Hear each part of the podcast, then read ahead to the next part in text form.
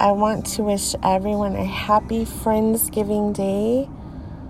Those are words from Abby Lodmer, the vegan, who is very conscious about the suffering that animals endure, especially at a time like this during the holiday season of feasting. So I want I have a personal request. I want to ask everyone to listen to this song by Berge, B E R G E, called 10,000 Tränen, which means 10,000 tears in German. And that's T R A N N E N. And there is a video on YouTube that is captioned in English, even though the song is being sung in German.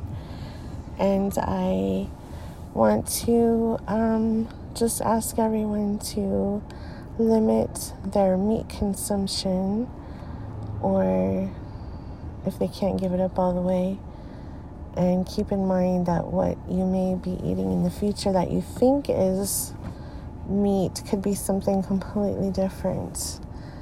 And it could be chemicals and lab grown synthetics, and might be what you're eating right now and not know it.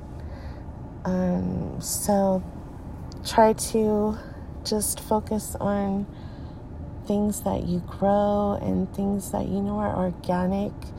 Deal with local farmers. Um, because we really need to, everyone needs to improve in that department.